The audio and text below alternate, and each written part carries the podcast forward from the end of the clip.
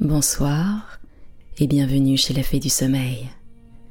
Ce soir, continuons les contes des mille et une nuits avec l'histoire que raconta le tailleur. Très bonne écoute. Sire, un bourgeois de cette ville me fit l'honneur, il y a deux jours, de m'inviter à un festin qu'il donnait hier matin à ses amis. Je me rendis chez lui de très bonne heure et j'y trouvai environ vingt personnes. Nous n'attendions plus que le maître de la maison, qui était sorti pour quelques affaires, lorsque nous le vîmes arriver, accompagné d'un jeune étranger très proprement habillé, fort bien fait, mais boiteux.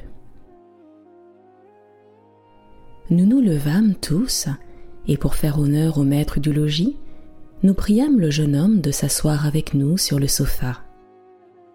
Il était prêt à le faire lorsque, apercevant un barbier qui était de notre compagnie, il se retira brusquement en arrière et voulut sortir. Le maître de la maison, surpris de son action, l'arrêta. Où allez-vous? lui dit-il. Je vous emmène avec moi pour me faire l'honneur d'être d'un festin que je donne à mes amis, et à peine êtes-vous entré que vous voulez sortir. Seigneur, répondit le jeune homme, au nom de Dieu, je vous supplie de ne pas me retenir et de me permettre que je m'en aille. Je ne puis voir sans honneur cet abominable barbier que voilà. Quoiqu'il soit né dans un pays où tout le monde est blanc, il ne me laisse pas de ressembler à un Éthiopien, mais il a l'âme encore plus noire et plus horrible que le visage. Le jour qui parut en cet endroit empêcha Sherazade d'en dire davantage cette nuit. Mais la nuit suivante, elle reprit ainsi sa narration. 158e nuit. Nous demeurâmes tous fort surpris de ce discours, continua le tailleur, et nous commençâmes à concevoir une très mauvaise opinion du barbier, sans savoir si le jeune étranger avait raison de parler de lui dans ces termes.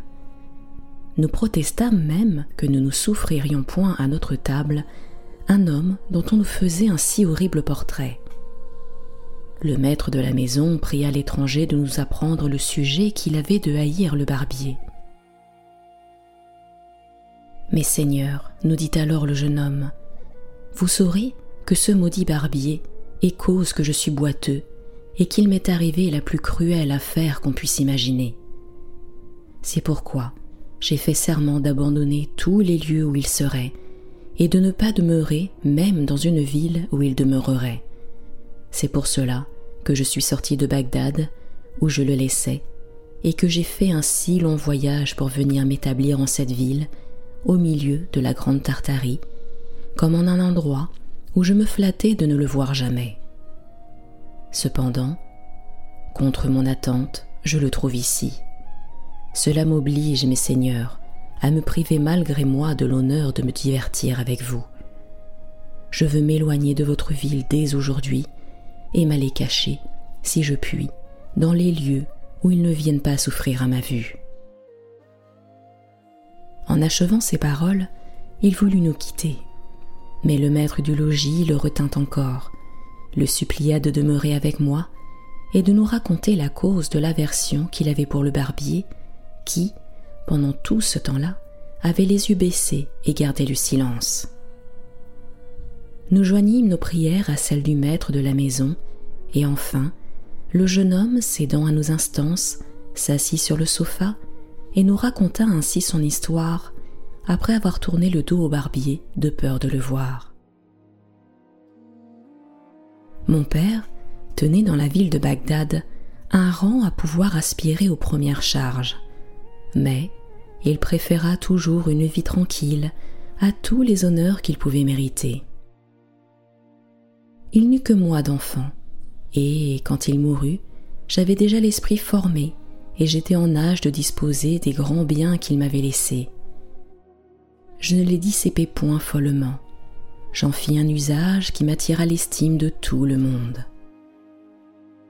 Je n'avais point eu encore de passion, et loin d'être sensible à l'amour, j'avouerai, peut-être à ma honte, que j'évitais avec soin le commerce des femmes. Un jour que j'étais dans la rue, je vis venir devant moi une grande troupe de dames. Pour ne pas les rencontrer, j'entrai dans une petite rue devant laquelle je me trouvais et je m'assis sur un banc près d'une porte. J'étais vis-à-vis d'une fenêtre où il y avait un vase de très belles fleurs, et j'avais les yeux attachés dessus lorsque la fenêtre s'ouvrit. Je vis paraître une jeune dame dont la beauté m'éblouit. Elle jeta d'abord les yeux sur moi, et en arrosant le vase de fleurs d'une main plus blanche que l'albâtre, elle me regarda avec un sourire qui m'inspira autant d'amour pour elle que j'avais eu d'aversion jusque-là pour toutes les femmes.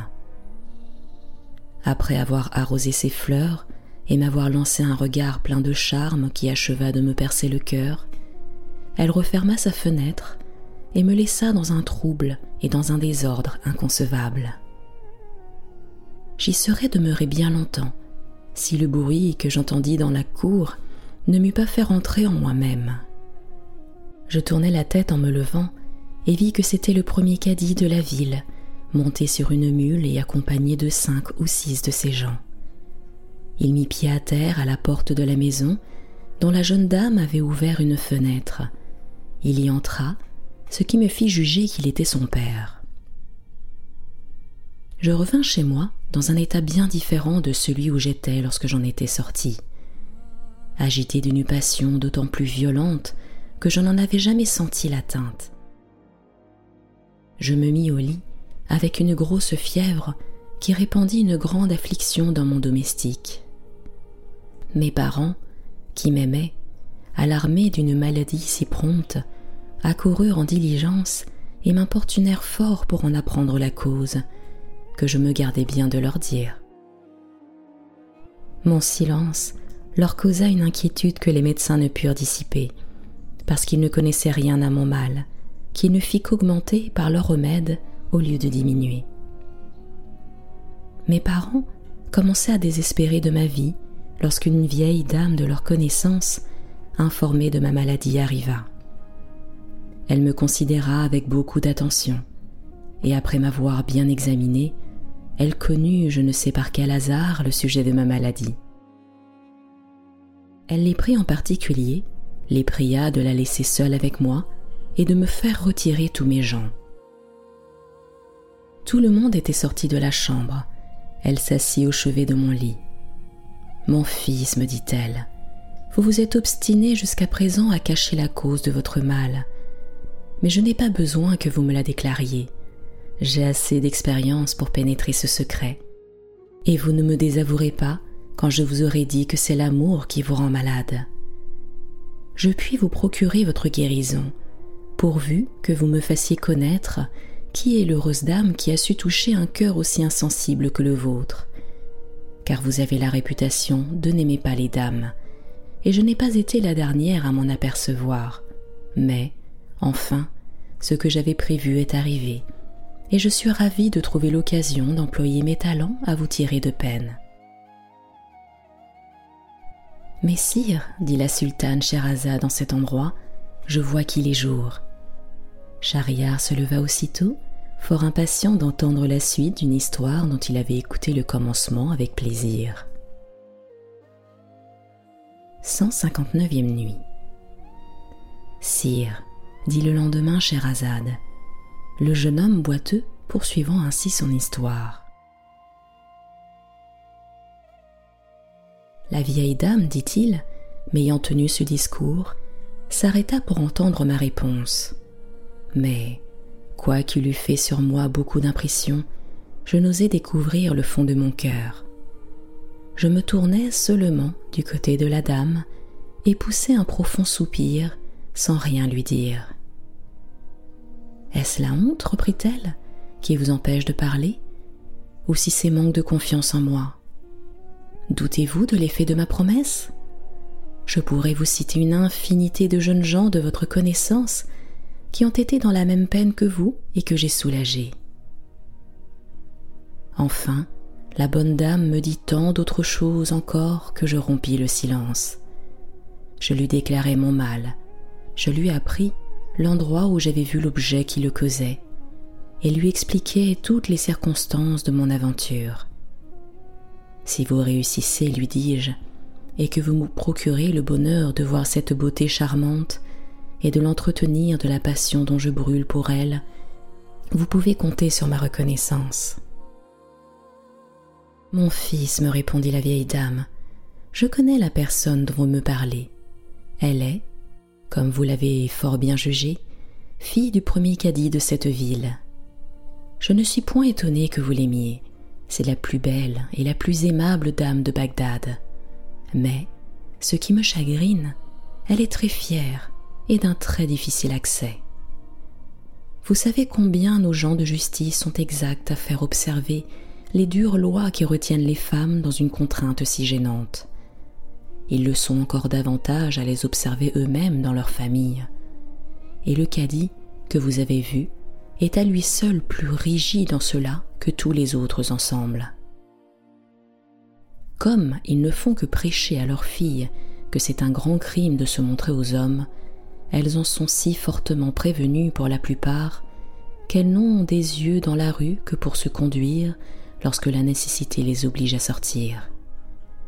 Je ne dis pas absolument que la fille du premier cadi soit de cette humeur, mais cela n'empêche pas que je craigne de trouver d'aussi grands obstacles à vaincre de son côté que de celui de son père.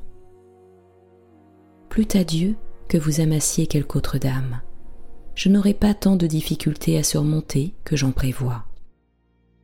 J'y emploierai néanmoins tout mon savoir-faire, mais il faudra du temps pour y réussir. Cependant, ne laissez pas de prendre courage et ayez de la confiance en moi. La vieille dame me quitta, et comme je me représentais vivement tous les obstacles dont elle venait de me parler, la crainte que j'eus qu'elle ne réussît pas dans son entreprise augmenta mon mal. Elle revint le lendemain, et je lus sur son visage qu'elle n'avait rien de favorable à m'annoncer. En effet, elle me dit Mon fils, je ne m'étais pas trompée. J'ai à surmonter autre chose que la vigilance d'un père.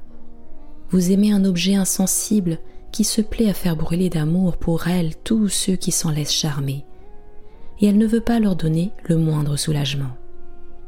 Elle m'a écouté avec plaisir, tant que je ne lui ai pas parlé que du mal qu'elle vous fait souffrir.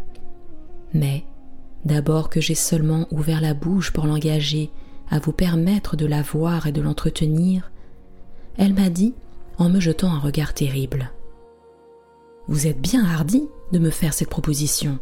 Je vous défends de me revoir jamais, si vous voulez me tenir de pareils discours. Que cela ne vous afflige pas, poursuivit la vieille. Je ne suis pas aisée à rebuter, et pourvu que la patience ne vous manque pas, j'espère que je viendrai à bout de mon dessein. Pour abréger ma narration, dit le jeune homme, je vous dirai que cette bonne messagère fit encore inutilement plusieurs tentatives en ma faveur auprès de la fière ennemie de mon repos. Le chagrin que j'en eus irrita mon mal à un point que les médecins m'abandonnèrent absolument. J'étais donc regardé comme un homme qui n'attendait que la mort lorsque la vieille me vint donner la vie. Afin que personne ne l'entendît, elle me dit à l'oreille Songez au présent que vous avez à me faire pour la bonne nouvelle que je vous apporte. Ces paroles produisirent un effet merveilleux. Je me levai sur mon séant et lui répondis avec transport. Le présent ne vous manquera pas. Qu'avez-vous à me dire? Mon cher Seigneur, reprit-elle, vous n'en mourrez pas, et j'aurai bientôt le plaisir de vous voir en parfaite santé et fort content de moi. Hier, lundi, j'allai chez la dame que vous aimez, et je la trouvai en bonne humeur.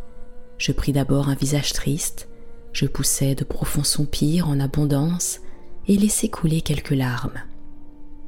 Ma bonne mère, me dit-elle, qu'avez-vous? Pourquoi paraissez-vous si affligée? Hélas, ma chère et honorable dame, lui répondis-je, je viens de chez le jeune seigneur de qui je vous parlais l'autre jour. C'en est fait, il va perdre la vie pour l'amour de vous. C'est un grand dommage, je vous assure. Il y a bien de la cruauté de votre part. Je ne sais, répliqua-t-elle, pourquoi vous voulez que je sois cause de sa mort. Comment puis-je y avoir contribué? Comment? Comment lui répartis-je?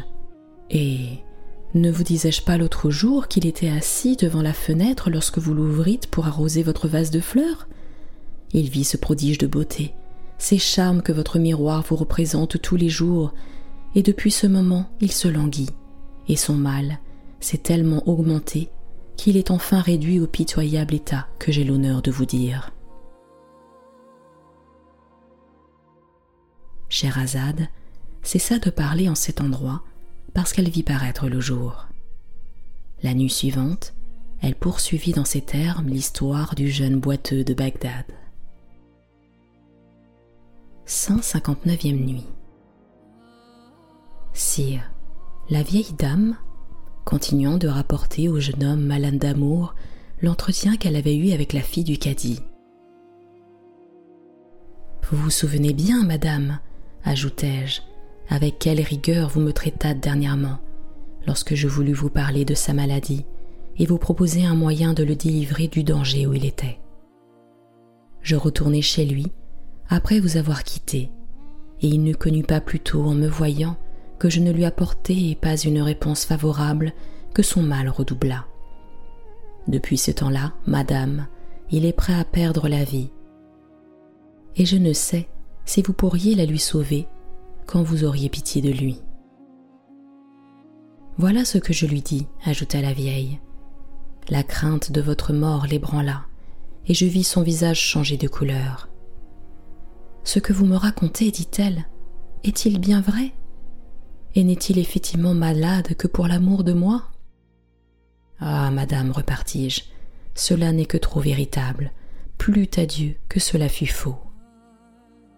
Et croyez-vous, reprit-elle, que l'espérance de me voir et de me parler put contribuer à le tirer du péril où il est?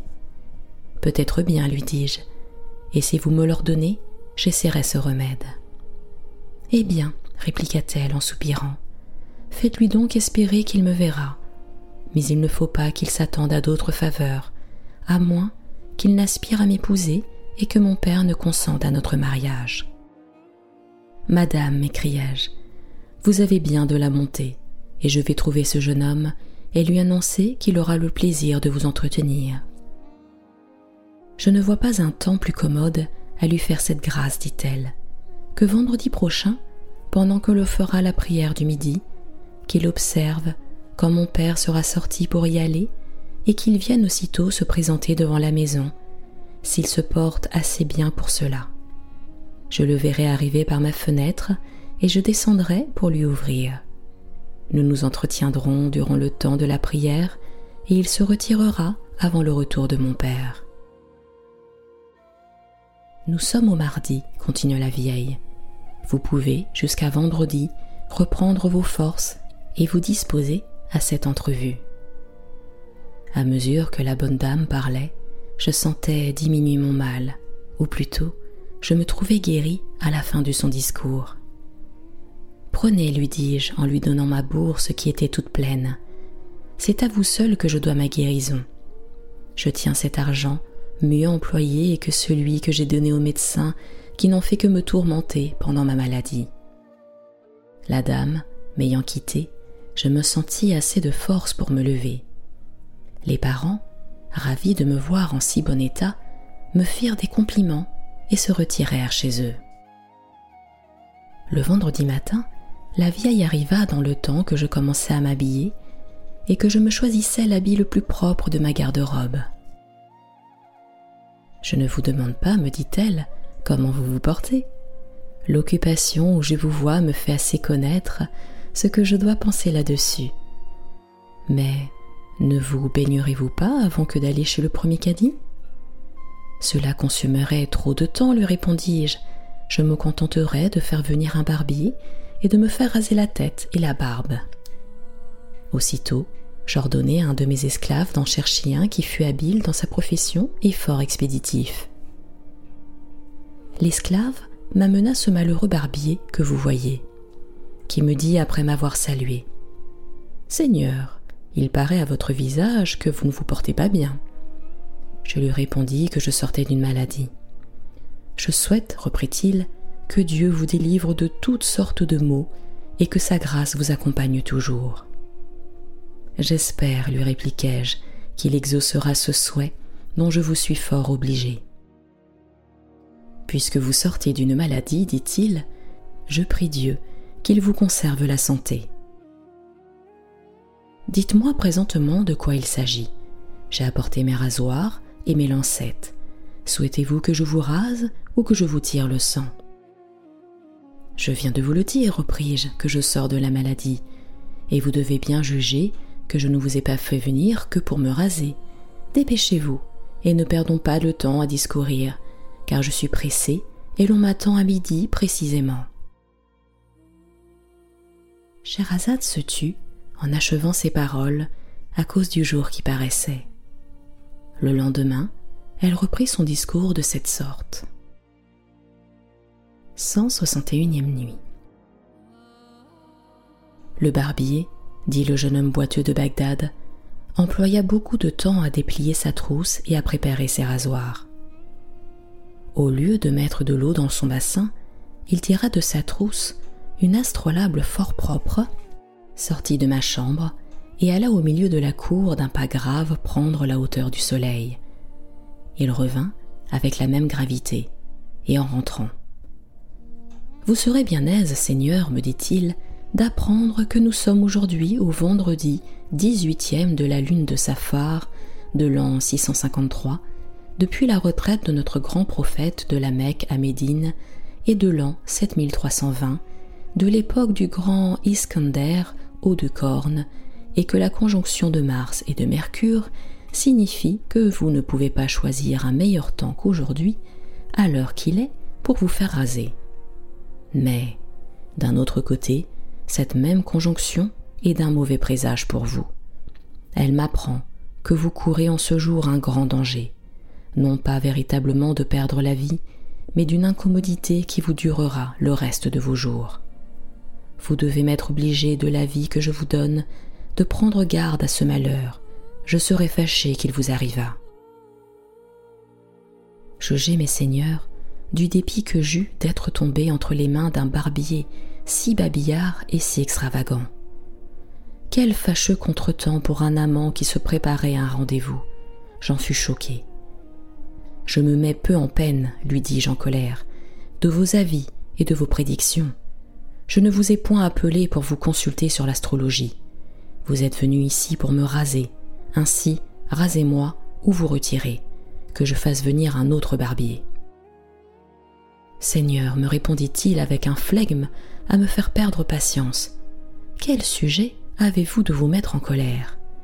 Savez-vous bien que tous les barbiers ne me ressemblent pas, et que vous n'en trouveriez pas un pareil quand vous le feriez faire exprès? Vous n'avez demandé qu'un barbier, et vous avez en ma présence le meilleur barbier de Bagdad, un médecin expérimenté, un chimiste très profond, un astrologue qui ne se trompe point, un grammairien achevé, un parfait rhétorien, un logiciel subtil, un mathématicien accompli dans la géométrie, dans l'arithmétrie, dans l'astronomie et dans tous les raffinements de l'algèbre, un historien qui sait l'histoire de tous les royaumes de l'univers. Outre cela, je possède toutes les parties de la philosophie, j'ai dans ma mémoire toutes les lois et toutes nos traditions. Je suis poète, architecte, mais que ne suis-je pas? Il n'y a rien de caché pour moi dans la nature. Feu, monsieur votre père, à qui je rends un tribut de mes larmes toutes les fois que je pense à lui, était bien persuadé de mon mérite. Il me chérissait, me caressait, et ne cessait de me citer dans toutes les compagnies où il se trouvait comme le premier homme du monde. Je veux, par reconnaissance et par amitié pour lui, m'attacher à vous, vous prendre sous ma protection et vous garantir de tous les malheurs dont les astres pourront vous menacer. À ce discours, malgré ma colère, je ne pus m'empêcher de rire. Aurais-je donc bientôt achevé, babillard importun, m'écriai-je, et voulez-vous commencer à me raser? En cet endroit, Scheherazade cessa de poursuivre l'histoire du boiteux de Bagdad parce qu'elle aperçut le jour, mais la nuit suivante, elle reprit ainsi son histoire. 162e nuit. Le jeune boiteux continuant son histoire. Seigneur, me répliqua le barbier, vous me faites une injure en m'appelant babillard. Tout le monde, au contraire, me donne l'honorable titre de silencieux. J'avais six frères que vous auriez pu, avec raison, appeler babillard. Et, afin que vous les connaissiez, l'aîné se nommait Bakbouk, le second Bakbara, le troisième Bakbak, le quatrième Alkouz, le cinquième Al-Nachar et le sixième Chakabak. C'étaient des discoureurs importuns, mais moi, je suis leur cadet, je suis grave et concis dans mes discours. De grâce, mes seigneurs, mettez-vous à ma place. Quel parti pouvais-je prendre en me voyant si cruellement assassiné? Donnez-lui trois pièces d'or, lui dis-je, à celui de mes esclaves qui faisait la dépense de ma maison, qu'il s'en aille et me laisse en repos. Je ne veux plus me faire raser aujourd'hui. Seigneur, me dit alors le barbier, qu'entendez-vous, s'il vous plaît, par ce discours? Ce n'est pas moi qui suis venu vous chercher, c'est vous qui m'avez fait venir. Et cela étant ainsi, je jure foi de musulman que je ne sortirai point de chez vous que je ne vous ai rasé. Si vous ne connaissez pas ce que je vaux, ce n'est pas ma faute. Feu, monsieur votre père, me rendait plus de justice. Toutes les fois qu'il m'envoyait quérir pour lui tirer du sang, il me faisait asseoir auprès de lui, et alors c'était un charme d'entendre les belles choses dont je l'entretenais. Je le tenais dans une admiration continuelle. Je l'enlevais, et quand j'avais achevé, Ah s'écria-t-il, vous êtes une source inépuisable de science personne ne s'approche de la profondeur de votre savoir. Mon cher Seigneur, lui répondis-je, vous me faites plus d'honneur que je ne mérite. Si je dis quelque chose de beau, j'en suis redevable à l'audience favorable que vous avez la bonté de me donner. Ce sont vos libéralités qui m'inspirent toutes ces pensées sublimes qui ont le bonheur de vous plaire. Un jour, qu'il était charmé d'un discours admirable que je venais de lui faire qu'on lui donne, dit-il, cent pièces d'or, et qu'on le revête d'une de mes plus riches robes. Je reçus ce présent sur le champ. Aussitôt, je tirai son horoscope, et je le trouvai le plus heureux du monde. Je poussai même encore plus loin la reconnaissance, car je lui tirai du sang avec les ventouses. Il n'en demeura pas là. Il enfila un autre discours qui dura une grosse demi-heure fatigué de l'entendre et chagrin de voir que le temps s'écoulait sans que j'en fusse plus avancé, je ne savais plus que lui dire. Non, m'écriai-je, il n'est pas possible qu'il y ait au monde un autre homme qui se fasse comme vous un plaisir de faire enrager les gens. La clarté du jour qui se faisait voir dans l'appartement de Schahriar obligea Scheherazade à s'arrêter en cet endroit.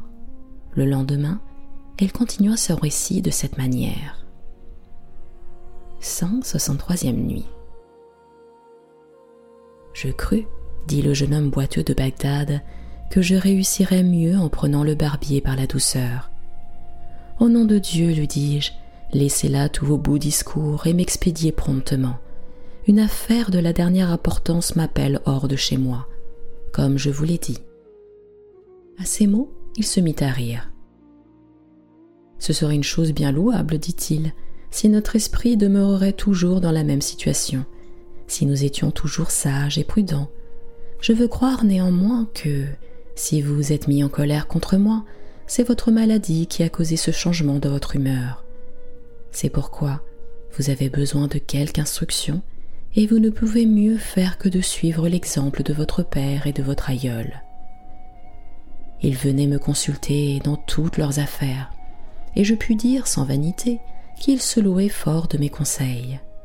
Voyez-vous, Seigneur, on ne réussit presque jamais dans ce qu'on entreprend si l'on a recours aux avis des personnes éclairées.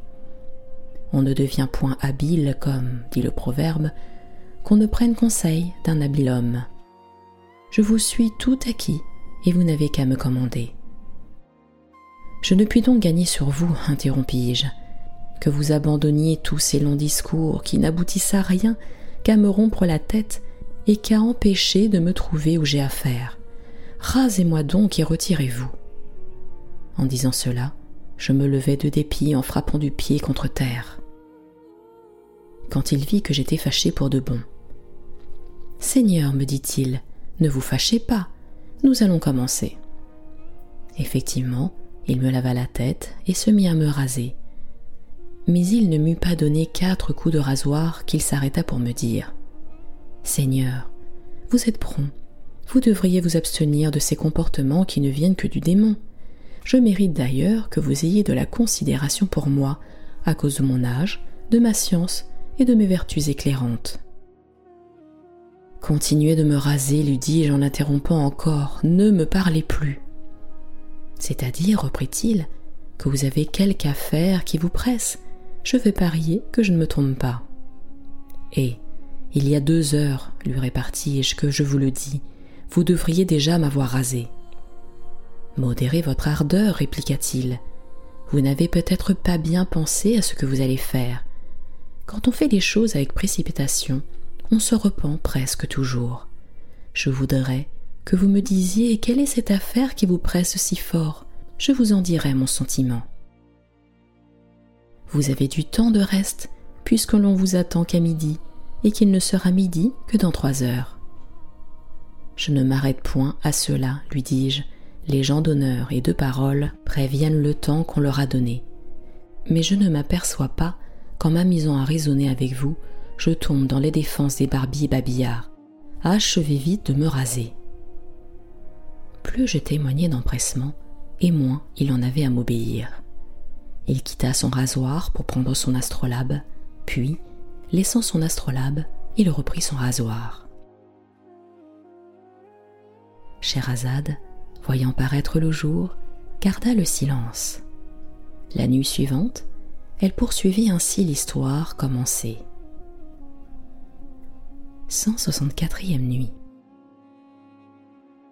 Le barbier, continua le jeune boiteux, quitta encore son rasoir, prit une seconde fois son astrolabe et me laissa à demi rasé pour aller voir quelle heure il était précisément. Il revint. Seigneur, me dit-il, je savais bien que je ne me trompais pas. Il y a encore trois heures jusqu'à midi, et j'en suis assuré, où toutes les règles de l'astronomie sont fausses.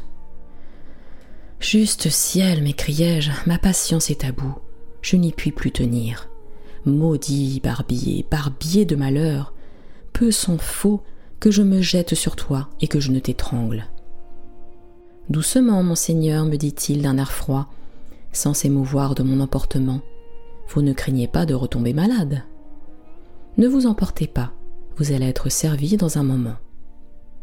En disant ces paroles, il remit son astrolabe dans sa trousse, reprit son rasoir, qu'il repassa sur le cuir qu'il avait attaché à sa ceinture, et recommença de me raser. Mais, en me rasant, il ne put s'empêcher de parler. Si vous vouliez, Seigneur, me dit-il, m'apprendre quelle est cette affaire que vous avez à midi, je vous donnerai quelques conseils dont vous pourriez vous trouver bien.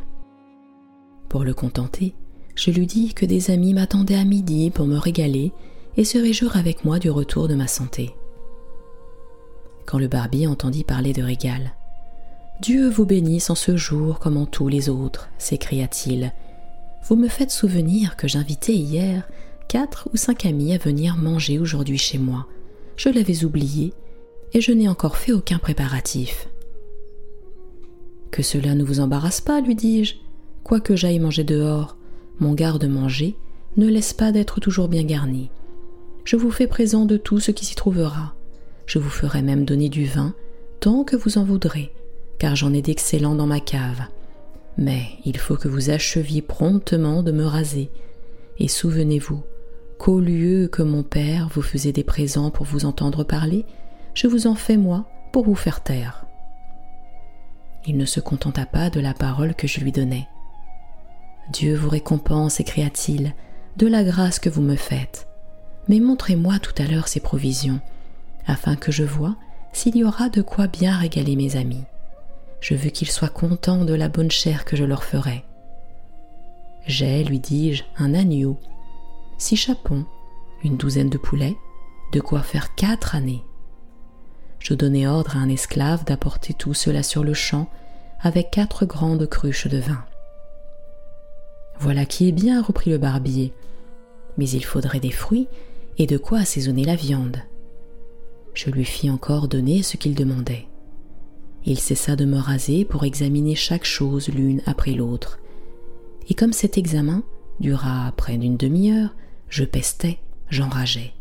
Mais j'avais beau pester et enrager, le bourreau ne s'empressait pas davantage.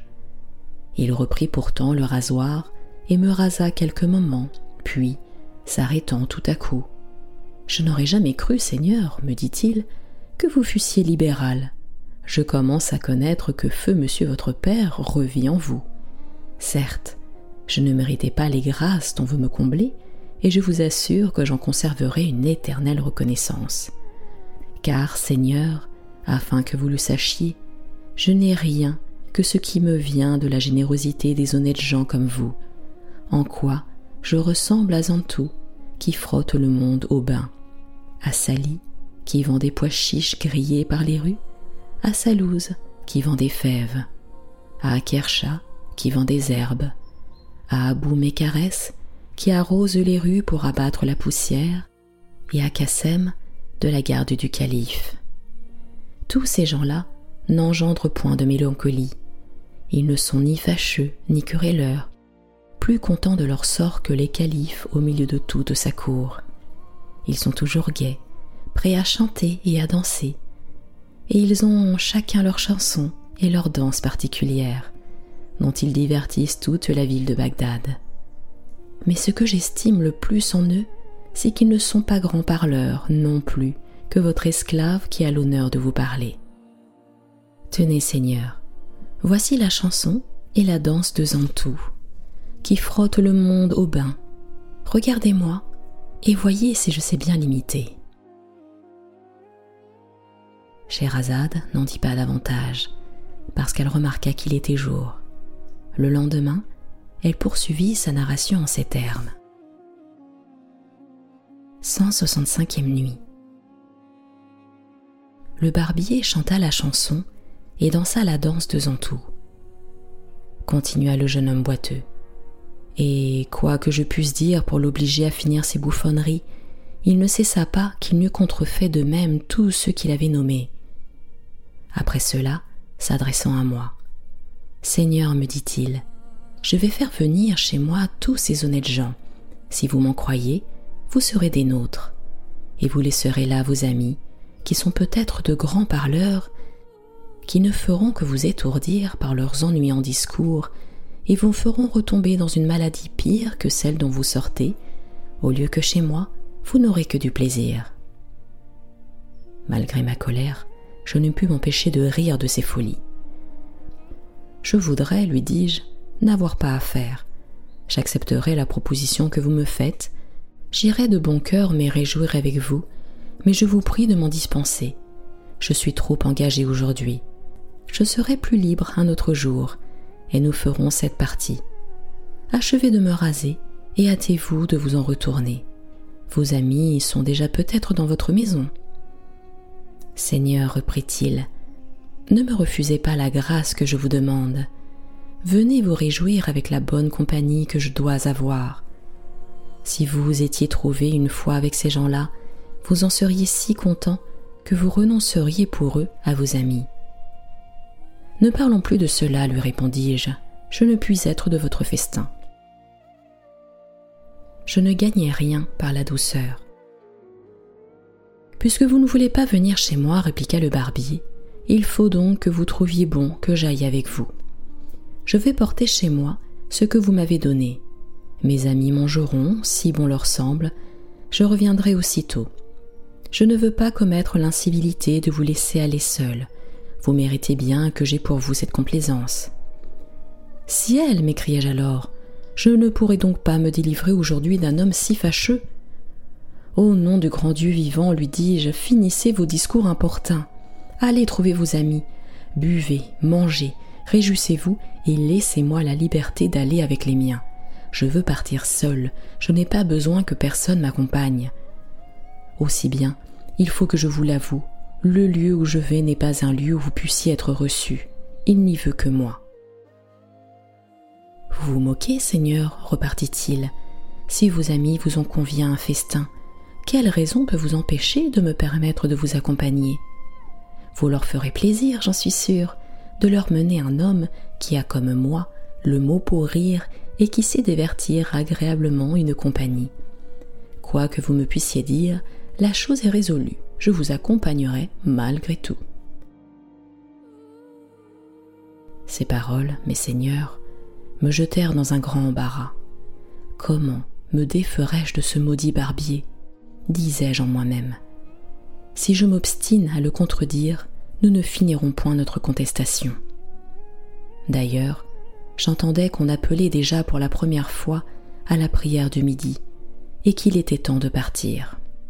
Ainsi, je pris le parti de ne dire mot et de faire semblant de consentir qu'il vint avec moi. Alors, il acheva de me raser, et cela étant fait, je lui dis Prenez quelques-uns de mes gens pour emporter avec vous ces provisions, et revenez, je vous attends. Je ne partirai pas sans vous. Il sortit enfin, et j'achevai promptement de m'habiller. J'entendis appeler à la prière pour la dernière fois. Je me hâtai de me mettre en chemin, mais le malicieux barbier, qui avait jugé de mon intention, s'était contenté d'aller avec mes gens jusqu'à la vue de sa maison et de les voir entrer chez lui. Il s'était caché dans un coin de rue pour m'observer et me suivre. En effet, quand je fus arrivé à la porte du cadi, je me retournai et l'aperçus à l'entrée dans la rue. J'en eus un chagrin mortel. La porte du cadi était à demi entr'ouverte, et, en entrant, je vis la vieille dame qui m'attendait et qui, après avoir fermé la porte, me conduisit à la chambre de la jeune dame dont j'étais amoureux. Mais à peine commençai-je à l'entretenir que nous entendîmes du bruit dans la rue. La jeune dame mit la tête à la fenêtre et vit, au travers de la jalousie, que c'était le cadi son père qui revenait déjà de la prière. Je regardai aussi en même temps et j'aperçus le barbier assis vis-à-vis au même endroit d'où j'avais vu la jeune dame. J'eus alors deux sujets de crainte, l'arrivée du cadi et la présence du barbier. La jeune dame me rassura sur le premier, en me disant que son père ne montait à sa chambre que très rarement, et que, comme elle avait prévu que ce contretemps pourrait arriver, elle avait songé au moyen de me faire sortir sûrement. Mais l'indiscrétion du malheureux barbier me causait une grande inquiétude, et vous allez voir que cette inquiétude n'était pas sans fondement. Dès que le cadi fut rentré chez lui, il donna lui-même la bastonnade à un esclave qui l'avait mérité. L'esclave poussait de grands cris qu'on entendait de la rue. Le barbier crut que c'était moi qui criais et qu'on maltraitait. Prévenu de cette pensée, il fait des cris épouvantables, déchire ses habits, jette de la poussière sur sa tête, appelle au secours tout le voisinage qui vient à lui aussitôt. On lui demande ce qu'il a, et quel secours on peut lui donner. Hélas, s'écrie-t-il, on assassine mon maître, mon cher patron. Et sans rien dire davantage, il court jusque chez moi, en criant toujours de même, et revient suivi de tous mes domestiques armés de bâtons. Il frappe avec une fureur qui n'est pas concevable à la porte du cadi, qui envoya un esclave pour voir ce que c'était. Mais l'esclave, tout effrayé, retourne vers son maître. Seigneur, dit-il, plus de dix mille hommes veulent entrer chez vous par la force et commencent à enfoncer la porte. Le cadi courut aussitôt lui-même, ouvrit la porte et demanda ce qu'on lui voulait. Sa présence vénérable ne put inspirer du respect à mes gens, qui lui dirent insolemment Maudit cadi, chien de cadi, quel sujet avez-vous d'assassiner notre maître? Que vous a-t-il fait? Bonnes gens, leur répondit leur cadi, pourquoi aurais-je assassiné votre maître, que je ne connais pas et qui ne m'a point offensé? Voilà ma maison ouverte, entrez, voyez, cherchez. Vous lui avez donné la bastonnade, dit le barbier. J'ai entendu ses cris il y a qu'un moment. Mais encore, répliqua le cadi, quelle offense m'a pu faire votre maître pour m'avoir obligé à le maltraiter comme vous le dites Est-ce qu'il est dans ma maison? Et s'il y est, Comment y est-il entré? Ou qui peut-il l'avoir introduit? Vous ne m'en ferez point à croire avec votre grande barbe, méchant caddie, repartit le barbier. je sais bien ce que je dis. Votre fille aime notre maître et lui a donné rendez-vous dans votre maison pendant la prière de midi. Vous en avez sans doute été averti. Vous êtes revenu chez vous, vous l'y avez surpris et lui avez fait donner la bastonnade par vos esclaves. Mais vous n'aurez pas fait cette méchante action impunément. Le calife en sera informé et en fera bonne et brève justice. Laissez-le sortir et nous le rendez tout à l'heure, sinon nous allons entrer et vous l'arracher à votre honte. Il n'est pas besoin de t'en parler, reprit le cadi, ni de faire de si grands éclats. Si ce que vous dites est vrai, vous n'avez qu'à entrer et qu'à le chercher. Je vous en donne la permission. Le cadi n'eut pas achevé ces mots que le barbier et mes gens se jetèrent dans la maison comme des furieux et se mirent à me chercher partout. Scheherazade, en cet endroit, ayant aperçu le jour, cessa de parler. Schahriar se leva en riant du zèle indiscret du barbier et fort curieux de savoir ce qui s'était passé dans la maison du cadi et par quel accident le jeune homme pouvait être devenu boiteux. La sultane satisfit sa curiosité le lendemain et reprit la parole dans ces termes. 166e nuit. Le tailleur continua de raconter au sultan de Casgar l'histoire qu'il avait commencée. Sire, dit-il, le jeune boiteux poursuivit ainsi. Comme j'avais entendu tout ce que les barbiers avaient dit au cadi, je cherchais un endroit pour me cacher. Je n'en trouvais point d'autre qu'un grand coffre vide où je me jetais et que je fermais sur moi. Le barbier, après avoir fureté partout, ne manqua pas de venir dans la chambre où j'étais. Il s'approcha du coffre, l'ouvrit, et dit qu'il m'eût aperçu, le prit, le chargea sur sa tête et l'emporta. Il descendit d'un escalier assez haut dans une cour qu'il traversa promptement, et enfin il gagna la porte de la rue.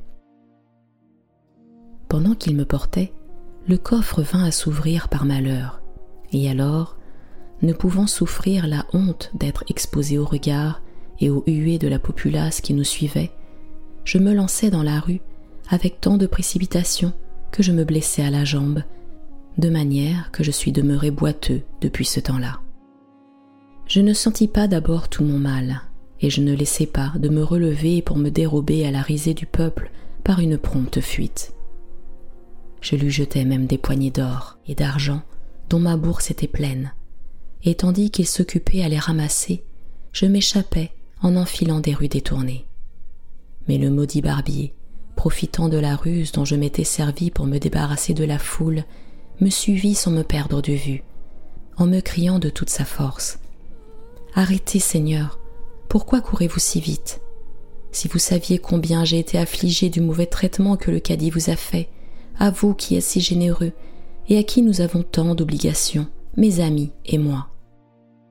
Ne vous l'avais-je pas bien dit Que vous exposiez votre vie par obstination à ne vouloir pas que je vous accompagne? Voilà ce qui vous est arrivé par votre faute. Et si, de mon côté, je ne m'étais pas obstiné à vous suivre pour voir vous allier, que seriez-vous devenu? Où allez-vous donc, Seigneur? Attendez-moi.